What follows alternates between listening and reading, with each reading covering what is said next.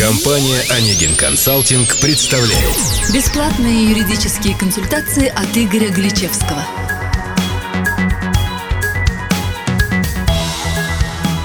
Здравствуйте, уважаемые слушатели! С вами Анна Борисова и Игорь Галичевский, представитель юридической компании «Онегин Консалтинг». Тему нашего 21 выпуска мы решили посвятить вопросу вступления в наследство – в процессе беседы мы рассмотрим, какими нормами закона регулируется данный процесс, какие варианты вступления в наследство существуют на сегодняшний день и каким образом происходит этот процесс на практике. И первый вопрос.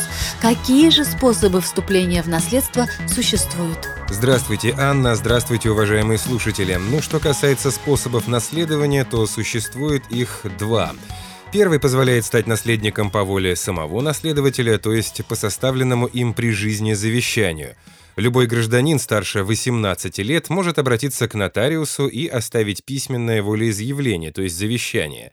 Существует принцип свободы завещания, означающий, что наследниками по воле наследователя могут быть не только его родственники, но и друзья и непризнанные при жизни дети – Второй способ получить наследство – это по закону. Здесь ситуация складывается иначе. Человек не оставил завещание, и тогда права на распоряжение имуществом умершего получают родственники, среди которых есть определенная очередность. А давайте начнем рассматривать наш вопрос с наследования по завещанию. Прокомментируйте, пожалуйста. Стоит отметить, что наследование по завещанию имеет высший приоритет над наследованием по закону.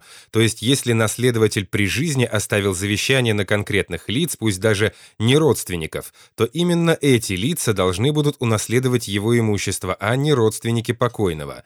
Но на практике известно, что завещание нередко сопровождается спорами недовольных таким положением вещей родственников наследователя, поэтому законодатель предусмотрел, что любое завещание может быть оспорено в суде. Во-первых, есть категории так называемых обязательных наследников, которым в любой ситуации должна причитаться хотя бы часть имущества умершего. Это нетрудоспособные и недееспособные родственники, находившиеся на иждивении покойного, а также несовершеннолетние дети. Во-вторых, не получившие своей ожидаемой доли заинтересованные лица могут обратиться в суд, если имеют доказательства того, что наследователь в период составления завещания не полностью отдавал отчет в своих действиях, например, находился под влиянием алкоголя, наркотических препаратов или был психически болен.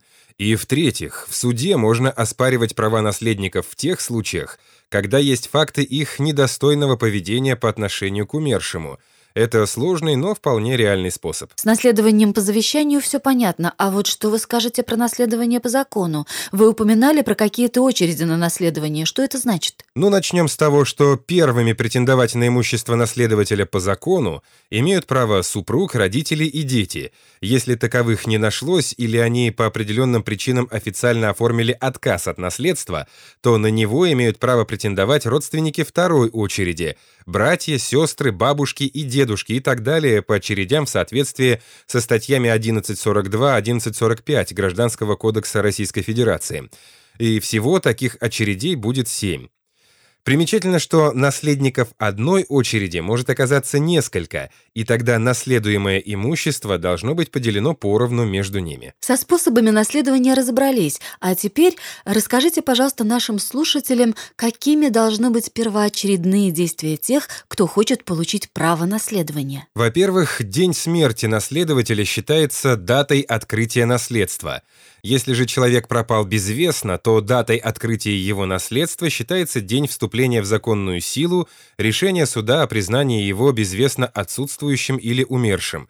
С этого момента у близких покойного или пропавшего есть время для сбора необходимых документов.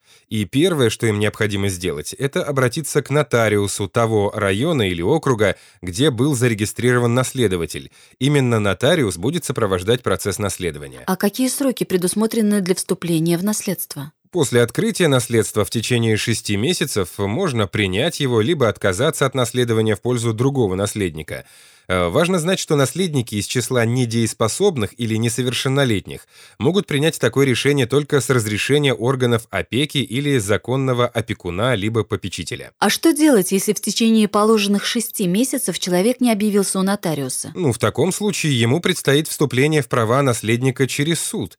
Многие наследники принимают наследство, но не оформляют юридических прав на него – и вот пример. После смерти собственника дома в нем продолжали жить и заниматься хозяйством его супруга и дочь. И только спустя несколько лет, когда встал вопрос о продаже этого недвижимого имущества, женщины узнали, что необходимо было оформить наследство.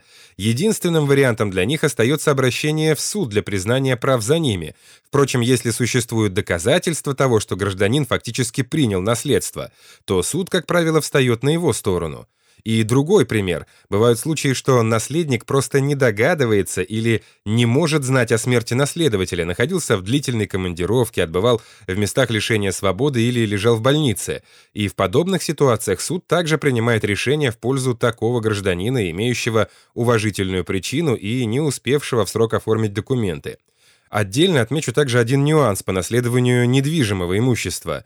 Для таких наследников важен момент открытия наследства, так как с этой даты исчисляется срок их владения соответствующим объектом, а это значит, что и налоговое бремя по содержанию приобретенной недвижимости исчисляется именно с этого момента. Следующий вопрос связан с документами, необходимыми для оформления наследства. А в каких моментах нужно проявить особое внимание? Да, совершенно верно. Чтобы стать наследником, нужно собрать немалое количество документов, и основной список можно узнать у любого юриста или нотариуса.